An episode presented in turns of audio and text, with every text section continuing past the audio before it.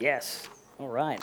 Um, hi, everyone. I'm Pastor Brendan. I'm delighted to be here. If you know me, then uh, regular welcome to you. If you don't know me, then a special welcome to you. Um, tonight we're talking about baptism because this is our baptism Sunday. It rocks up every couple of months. Um, there's no actual baptisms tonight, as we talked about. We had a couple earlier this morning, and that's uh, something worth praising God about. But when we have a baptism Sunday, we like to highlight baptism and um, what it means to us, and that's probably a useful thing to do since we are Baptists.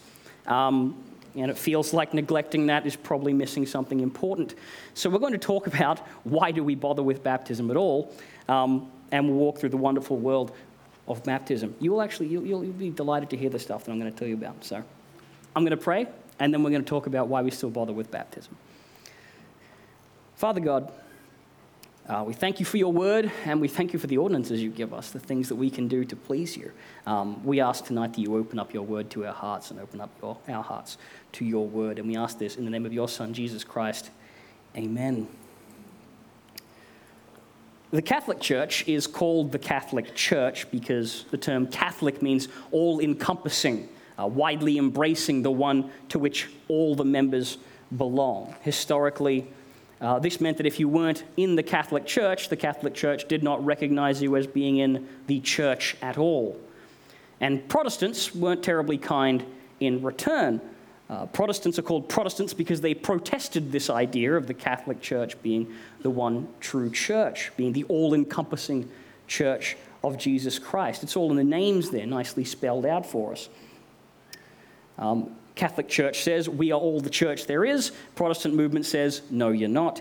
Similarly, Pentecostals are named after the event of Pentecost and their uniquely uh, intense belief in the way the Holy Spirit falls on believers as it did um, in the festival of Pentecost in Acts chapter 2, with a powerful experience and speaking with tongues and a very um, experiential sensation. Now, Presbyterians are called Presbyterians because the Greek word presbyteros means elder, and Presbyterian churches are governed by their councils of elders at varying levels.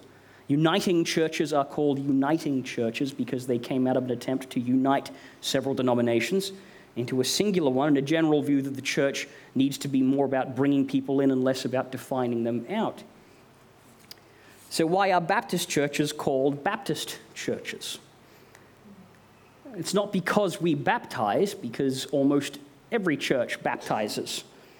It's not because of some particular way we baptize, because Baptist churches don't perform anything unique in the way we baptize that's, that's not replicated in some other church in some way. And um, honestly, we tend to think of baptism as a little bit less important than most denominations do. And the idea that Baptist churches are called Baptist churches because of an unbroken sequence of uh, followers of Jesus since John the Baptist is cute but not really historically sustainable. There are plenty of folks in churches, perhaps even in our church, that aren't baptized, and a Baptist church cannot scare you into the water with threats of hellfire like some churches in other denominations can. We can't give you a little dip when you're too young to protest and then, um, or do it quickly with a little spritz of water and be done with it. We insist on having the whole song and dance about it, the full immersion requiring to be dunked head to toe. We don't think baptism saves or that it is mandatory to be part of a church community. And honestly, when you think about it, it's starting to seem like more trouble than it's worth. And when Paul says we were buried with Jesus through baptism into death, he's obviously talking metaphorically. And we get that metaphor, message received. So, why every couple of months do we blow out our service times? And force Peter or Kev or Amelia to fill up the baptistry for us and remember to put the heater in the water like John the Baptist no doubt would have wanted. Why go to all this trouble? And that seems to be something worth thinking about. So tonight we're going to have a tour of baptism. If you're not baptized and you're wondering if and why you should, then this is particularly for you. If you are baptized, I bet you're going to learn a few things anyway. And so we're going to talk a little bit about what different people in different churches mean when they talk about baptism. Whether they are historically misinformed or just different from us, or in some cases, flat out heretical. Um, how they go about baptism themselves. And finally, we'll contrast with why we do baptism the way we do, why baptism, why Baptists do baptisms the way we do. So, first off, you might have noticed in your own understanding of baptism that uh, baptism is a pretty broad range of things, or it means a broad range of things to a broad range of people. And well, if you haven't noticed that, then uh, I'm about to save you some confusion because you'll encounter that later on. Because if your friend invites you to come along to their uncle's baptism, for example, you could actually be witnessing a variety of different things. You could be um, witnessing a fully grown man being uh, tastefully drizzled with holy water once and for all. You could be a, witnessing a newborn baby in a family with interesting age differentials being stripped and dipped. Um, with the expectation that 13 years later he'll come back around and countersign on that baptism um, to ratify his parents' decision to do so. So we're dealing with quite a few variables in the field of baptism. So, right up top on our little list of three, I've got how, why, and who. Right up top, we have immersion or sprinkling. Now, while all churches seem to agree that baptism needs to involve water to be legitimate, uh, we can't for the life of us agree on how much to use. Now, you're probably familiar with immersion if you've been to this church a few times, if, particularly if you're here this morning, the full dunking of someone under the water in the baptistry, like we have behind the screen here. Some denominations are more restrained in their water use, and they go for a mere sprinkling of a handful of water over the crown of the saint in question. Still, others seem to split the difference, and they recognize that baptism needs more than that, so they'll insist that you wade out into a body of water about up to your waist, and then pour a cup of water over your head, which seems less like a theological position and more like a fear to commit to either side of the question. That's the how.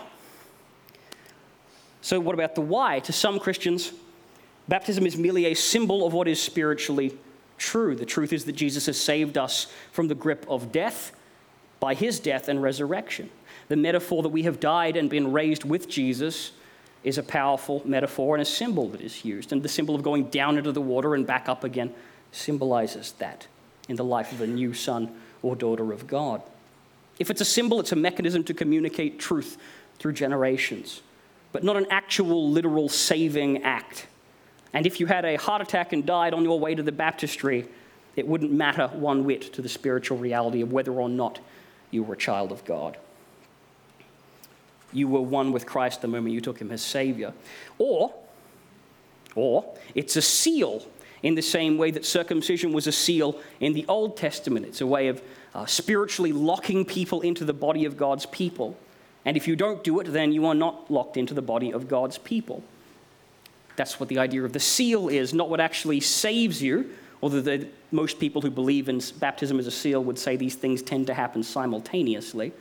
Um, but that sealing the covenant, uh, sealing you or your family into the covenant is what happens during the moment of baptism. It does mark the moment you stop being a lonely sinner and start being a member of God's holy people. And in that case, if you had a heart attack and died on the way to the baptistry, that should raise serious questions about how much God wanted you in the kingdom anyway.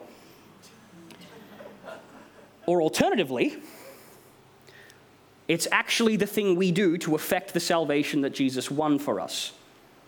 Some churches would say that baptism is an instrument God uses to actually redeem someone from some or all of their sin. And in some measure, it relies upon people actually doing the ritual itself, performing the baptism and participating in it.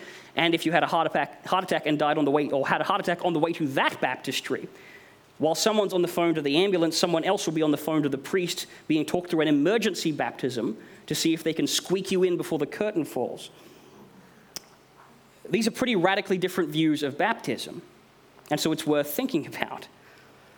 And finally, who? Who is baptized? Many churches see baptism as directed by the faith of the believer, and therefore, baptism is for believers. They need consent to be baptized. Other denominations see baptism as directed by the faith of the family that the baptized belongs to, and baptism as a good and responsible duty of the parents raising up a child in that new covenant, again, like circumcision with the Jews before. There are other variables, these are the major ones, um, but they can happen in any interesting combinations, and depending on how you read different parts of Scripture, they tend to occur in those combinations. So let's take a stroll um, through some examples as I take you on a tour through baptism, a world of excitement and discovery. Um, our first stop on this tour still a baptism that doesn't really happen so much anymore, but surely had an impressive heyday um, when the franchise was young. When you hear the term repent and sin no more, are you happy to repent, but a little worried about your capacity to sin no more? If so, deathbed baptism is for you. As the name suggests, it's a practice of waiting until the last moment to possibly get baptized, to wash away the largest possible amount of sin, and give you the least possible time to get your grubby fingerprints all over your soul right after Jesus has gone and cleaned it for you. His picture is a rendition of the last hours of the Roman Emperor Constantine around 337 AD. He's an important figure in Christian history because he's the Roman emperor who flipped the switch to decide the Roman Empire was going to stop martyring Christians um, because it wasn't really getting them anywhere. Some scholars debate whether or not he was really Christian. Um, but Constantine stopped the persecution of Christians.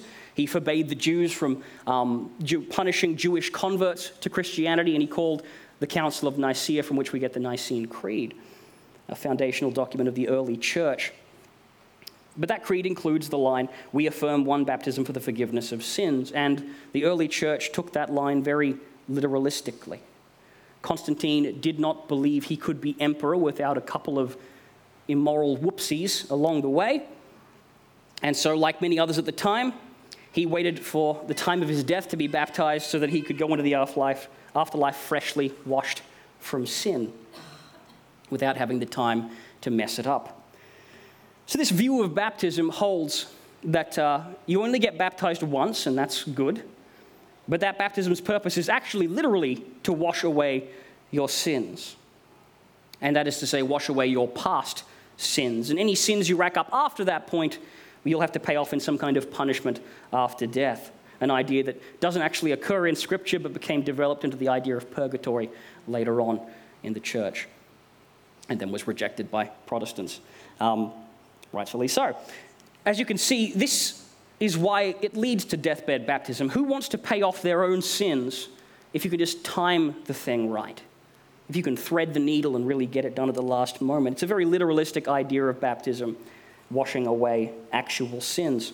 So, the bottom line for this view is that baptism is how God washes away a believer's sins. Unfortunately, people don't much subscribe to that one anymore. But I hear you say, what if I want the benefits of being baptized into the kingdom of God without the burden of living a life of obedience to God, but also without the need to um, have that precise last minute timing or risk eternity in hell? Well, friend, you need baptism for the dead. Minister was too late to your deathbed. Well, if you can baptize dead people, it's never too late. This is a practice the Bible never endorses. Uh, Paul mentions it in the letter to the Corinthians as something that the Corinthians seem to have been doing, but we don't get a lot of detail about. He doesn't instruct people to do it, um, but he doesn't treat it in the letter as anything more than a kind of an eccentricity he was willing to tolerate to make a greater point. Today, though, the, uh, the Mormons do perform baptism for the dead, and this is a Mormon baptismal font, if you were wondering, a baptismal font, I should say, if you're wondering. It's styled um, as the Sea on the back of the 12 bulls, a description of the, the um, baptismal font um, or washing basin in the, in the Temple of Solomon. Um, and the Mormons are not our brothers and sisters in Christ, sadly. They have a radical misunderstanding of who Jesus is, but they appear to practice baptism something like the Corinthian church did. So, the idea for this one is that you are baptized as your point of entry into your union with God. That's when your, your covenant of faith begins. That's where you go from being a sinner into being a child of God. Good so far, more or less. Now, if you have the belief that baptism is the literal moment in time when you become redeemed, you run into a moral problem here. What about those people who never have a chance to get baptized or who have a heart attack on the way to the baptistry? Doesn't it seem unfair of God to not provide them with a chance to be redeemed as well? Well, baptism for the dead gets around this problem by giving you the uh, ability to give a ceremonial name to a relative of a uh, deceased person and give them an extra baptism on their behalf. The idea being that we can sort of trust the angels to forward the appropriate paperwork in the afterlife to your poor uncle posthumously so he can decide then if he wants to follow Jesus and retroactively gain the benefits of that baptism. This is not far removed from that idea that the Catholics still hold about purgatory and indulgences being uh, purchased to pay off time for your loved ones in purgatory. Not very different, in fact, from the way that Buddhists in Thailand will sometimes spend time as a monk to pay off their ancestors' karma. But the bottom line for this idea is that baptism is how God begins a renewed relationship with someone. And so, if God is going to have a renewed relationship with someone who's already died, they need some kind of workaround to make baptism available for the dead. Now, both deathbed baptism and baptism for the dead are, if not outright heretical, definitely super weird ideas of baptism. And we don't recognize them as valid in the modern church. But modern churches, nonetheless, still radically vary in the ways they do baptism. So, take Pentecostal baptism, for example. Their baptisms look the same as ours on the surface. Ha ha ha. Um, surface, baptism. There you go. All right. Um, they're performed by believers. Oh, performed by believers. Well, let's hope so. Um, performed by and for believers. They're performed um, by immersion. They're a little more exuberant than ours, to be fair, but our Pentecostal brothers and sisters usually are. It's part of their charm. But the Pentecostal idea of baptism is a broader idea of three baptisms. They believe that you are baptized metaphorically into the body of believers. So when Paul talks about you were baptized into Christ's death, um, that's what he means. And you are also baptized as a public symbol, separating, uh, celebrating that first baptism. So those are your first two baptisms. You join the people of God, you go through a public baptism ceremony. That's two so far. But they further believe that um, then the Holy Spirit will come to dwell on you at a later time, and that there's a moment in which the Spirit is poured out on you, like at Pentecost, when you experience a welling up of passion and love and awe and spiritual gifting. That the Pentecostals would say is the third baptism, the baptism of the Holy Spirit that Jesus talked about. You might be baptized in the Spirit long before you are baptized in water. Both may happen at the same time. That would be very exciting indeed, but the bottom line for our Pentecostal brothers and sisters is that baptism is a way to mark our progress in our walk with God from believer to a confessing believer to a spirit filled believer. It's a little bit more exciting than we like our baptisms. Um, how about a denomination that's a little more sedate? Presbyterian baptisms. There we go, completely on the other end of the Christian spectrum. Our Presbyterian cousins have a very different understanding of baptism again, to the point where, if I may use the Australian theological student slang for a minute, if you were baptized as a penty, and then later became a bapo, we would call that good enough. But Prezzies typically baptize their infants, and so a Prezzy becomes a bapo, that baptism is not good enough. It's not evil or anything, it's just not what we'd say a baptism is, and that Prezzy would have to go through baptism again to become a Bappo. Make sense?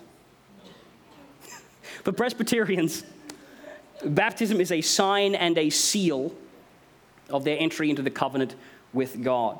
It takes place um, takes the place that circumcision had in God's covenant with the Jews. And so it's uh, performed on their infants as a way of sealing them into the covenant of God under the spiritual guardianship of their parents. The family, particularly the father, is seen as a kind of a spiritual covering over which the children step out of when they reach the age of reason, at which point they're accountable for their own faith. Now, of course, adults who come to faith who are baptized by pouring in the Presbyterian church. So those baptisms look more like ours. So, you see what I mean when I say there's a world of excitement and discovery and strangeness to be found here in baptism. But the bottom line for these guys is baptism is how God seals us into a covenantal relationship with Him. Now, on the subject of baptizing babies, I like this picture because it kind of looks like the baby is some kind of novelty water jug, and they're actually using it to fill the baptismal font. Um, but as you can see, it's not unlike the one before. You've got infant baptism, pouring of water over the head of the child. Um, superficially similar to the prezzies, but don't count on anything being that simple. For the Catholics, baptism is washing you clean from your original sin, from the sin that you inherit from Adam and Eve. That's the sin you are born with on the account of being human. So you want that one dealt with right away. So baptism washes that clean through the sacrifice of Jesus Christ. But Once you hit the age of reason, once you're accountable for your own faith, you have to make your own decisions, and then you have your confirmation. That's when you sign off on that baptism. Yes, I agree, mum and dad, I will follow Jesus. That's when you have to start worrying about the sins you rack up on your own without any help from Adam and Eve. And those you have to wash away with regular repentance and confession.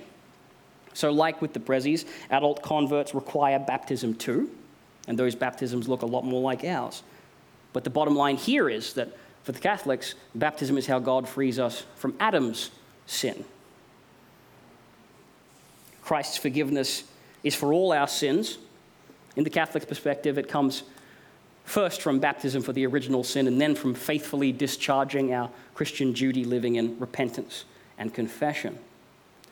And last but not least, proper baptism, also known as Baptist baptism. I asked at the start of this why Baptists are called Baptists. Really, it's because Baptists believe in a radical simplification of the ideas about baptism that um, rely heavily on church tradition or stray from the ideas that each of us individually and personally are accountable to God for our sins. The idea that we have to confess through a priest for repentance, we don't like that. Jesus died so that we could confess to God directly. He is directly our Lord. The idea that our family provides a spiritual covering for us until we're old enough, still don't quite like that. The message of redemption is ultimately for sinners to hear and respond to. The question of what happens with babies who are too young to understand the gospel is an interesting and important one theologically, but it's not what baptism is dealing with. Baptists believe above all things in the direct lordship of our Savior Jesus Christ over our lives. And baptism is how we celebrate that. So for us, it's a symbol of spiritual resurrection and a personal but not private declaration of obedience to Jesus who has already saved you before you come to the baptismal font. Bottom line, baptism is how God's people celebrate commitment to God. Now, all of those alternative views of baptism are theologically interesting, and I would love to talk about them if you have a question or a comment after this. But I do believe that we Baptists have good grounds to believe we are performing baptism in the most faithful interpretation of Scripture. So here's the detail on what Baptists believe. Hope that's big enough to read. First, baptism is by immersion. All of the discussion about whether baptism is by sprinkling or immersion, um, that comes from passages like this one. And then Jesus came from Galilee to the Jordan to be baptized by John, but John tried to deter him, saying, I need to be baptized by you. Do you come to me? Jesus replied, Let it be so now. It is proper for us to do this to fulfill all righteousness. Then John consented, and as soon as Jesus was baptized, he went up out of the water. And that, at that moment, heaven was opened, and this, he saw the Spirit of God descending like a dove and alighting on him. And a voice from heaven said, This is my Son, whom I love, and with him I am well pleased. Now, the word baptize means immersing in water, but can also mean simply to ceremonially wash. So there's some wiggle room there for interpretation. But the plainest reading of the text here makes it sound like Jesus was in the Jordan deep enough for it to matter because he had to come up out of the water. And uh, the Jewish rituals of washing involved being immersed in water, and that's the practice from which baptism was derived. Now, is it possible to say that this passage means that Jesus waded into the water and then got sprinkled? Yes, at a stretch. But the image of going down into the grave and then coming up again is really only complete by immersion. So baptism is by immersion. Number two, baptism is a symbol. It does not save us from our sins. Jesus does that. It does not seal us into the new covenant. Jesus does that. Discussion about how this works out comes from a tension between passages like these two. First, we've got Acts 2:38. Peter replied, Repent and be baptized, every one of you, in the name of Jesus Christ for the forgiveness of your sins, and you will receive the gift of the Holy Spirit. Now, a passage like that can worry people. Baptized for the forgiveness of sins seems pretty straightforward. Sounds like you are baptized and then your sins are forgiven. And the alternative reading, that you are baptized for the forgiveness of sins as a response to the forgiveness of sins, in the same way that you might take a Panadol for a headache, rather than trying to induce a headache. Well, it works, but it's not the plainest reading of the text. And if that were the only one, only passage you were reading on the subject, it would be hard to get away from the idea that baptism is what saved you. But then you hit a verse like this with Jesus and the thief on the cross. And he was saying, Jesus, remember me when you come into your kingdom. And he said to him, Truly I say to you, today you shall be with me in paradise. So Jesus clearly promises this guy forgiveness for his sins. And he certainly does not have the time to get baptized. When we read scripture, we have a duty to understand it in its full context. And for the message of salvation through faith alone, for that to, to make sense in the full body of Scripture, it doesn't make sense have a physical act on our part, the thing that salvation depends on. Baptism has to be a response to forgiveness of sins, it is a symbol. And number three, baptism is for believers. I understand the, the power on the, in the symbolism of baptizing children into the covenant of God. We do baby dedications for the same reason. But baptism is a response to repentance, as we just read in Acts 2:38, among many other verses. And if the command to repent comes, um, or if the repent, command to baptize comes after the command to repent, how are baby going to do that? They can't. the challenge for this comes from a couple of verses like Acts 16:33. At that hour of the night, the jailer took them and washed their wounds, and then immediately he and all his household were baptized.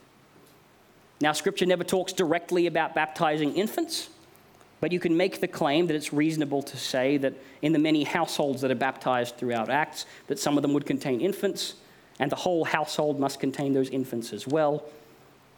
And since whole households are baptized often enough in Acts, you might see some babies in that mix of baptism. So you can see how the Presbyterians, or the Prezzies as we affectionately call them, get the idea of the family being the spiritual cover over the children. But there is no passage in the Bible that features infant baptism. And the command to be baptized comes after the command to repent. It just doesn't seem like a clear reading of Scripture. Baptism is for believers. So that's our tour of baptism. Now you know why it is a core feature of the Baptist church. Now, despite the fact that amusingly, there's lots of denominations and some cults that have a higher, more spiritual view of baptism that we have, we certainly don't have the lowest. Some groups, like the Salvation Army and the Quakers, they don't do baptism at all. The denomination, Salvation Army, of course, not the charity, although they're kind of intertwined. They look at the ordinances like baptism and the Lord's Supper and think that the confusion about whether or not those things save or are required to be a real follower of Jesus is more trouble than it's worth and has become something like an idol in the church. They would say Christianity is about faith, not tradition, so they do away with those things altogether. So it's fair to ask this big question then is baptism required to be a faithful Christian? And the answer the Baptists have had for as long as Baptists have been around is no. Baptism is symbolic, it's traditional, it's obedient, but it is not required. Plenty of faithful Salvos and Quakers did not get baptized. Plenty of faithful Baptists refused to get baptized. But it would be dishonest to present baptism as well, it would be dishonest to represent baptism as mandatory to be saved, or it would be a valued part of the kingdom. But our symbols are important. And so, what are you so afraid of? Symbols are how we transmit the living action of our faith from one generation to the next, and part of how we display it to the world. And while God doesn't need you to prove anything to Him, He doesn't need you to do anything to activate His saving grace on your life besides merely repenting and calling Him Lord. Baptism is a way to prove something about your faith to yourself, among others. It stops it from being all in your head, just a series of decisions that you've made and then could theoretically unmake at some time. Once you go through the waters of baptism and out the other side, you've not just thought the right thoughts, you've actually taken some real physical steps in faith. Symbols are important and powerful. And we shouldn't be so timid as to shy away from a public declaration of our faith on the grounds that it's technically not required for salvation. Jesus commands us to be baptized. And if we can't obey him in front of a crowd of our loving and cheering church family, how can we expect to have the courage to obey him in a world that sometimes hates us and hurts us for our faith? This is the example that Jesus set for us. Then Jesus came from Galilee to the Jordan to be baptized by John. But John tried to deter him, saying, I need to be baptized by you. And do you come to me? Jesus replied, Let it be so now. It is proper for us to do this to fulfill all righteousness. Then John consented in Matthew 3 13 to 15. Jesus obviously did not need to be baptized. He had less reason to be baptized than anyone else did, since we do it as obedience to Jesus, among other things. John recognizes this. He says, Why are you coming to me for baptism? What am I going to possibly do for you, Lord? You have nothing to repent for, nothing to be saved from. The action for Christ is utterly symbolic, and it's a symbol of what he does for us. And Jesus says, Let it be so now. It's proper for us to fulfill all righteousness. And so, when we're saved by the gospel of grace and we know that Jesus died and rose to save us and deliver us, we commit our lives to living righteously, fulfilling all righteousness. And Jesus shows us that baptism is a point of obedience and fulfillment of that righteousness. That's something that we should all be embracing in our lives. And that is something worth celebrating every time someone takes that step in this church. So let's pray. Father God, we thank you for the saving grace of your Son. And as we move towards Easter, we're reminded again how selflessly and generously he offered himself up to be slain for our gain, and how he rose from the dead to reveal the promise of eternal life. We thank you that you make it possible for us to have that forgiveness and redemption by no work of our own, but entirely by grace. We thank you that you've shown us the way to live righteously in light of that salvation. And for the members of this church, Lord, who need to be baptized, give them the courage to obey that command so that we can celebrate their obedience together. For those of us who have already been baptized, Lord, give us the clarity and insight to see how we might better still obey you with every step we take. Teach us, Lord, through the Spirit you've given us. And we trust that you will show us the way to live that fulfills all righteousness. And we ask this in the name of your Son, Jesus Christ. Amen.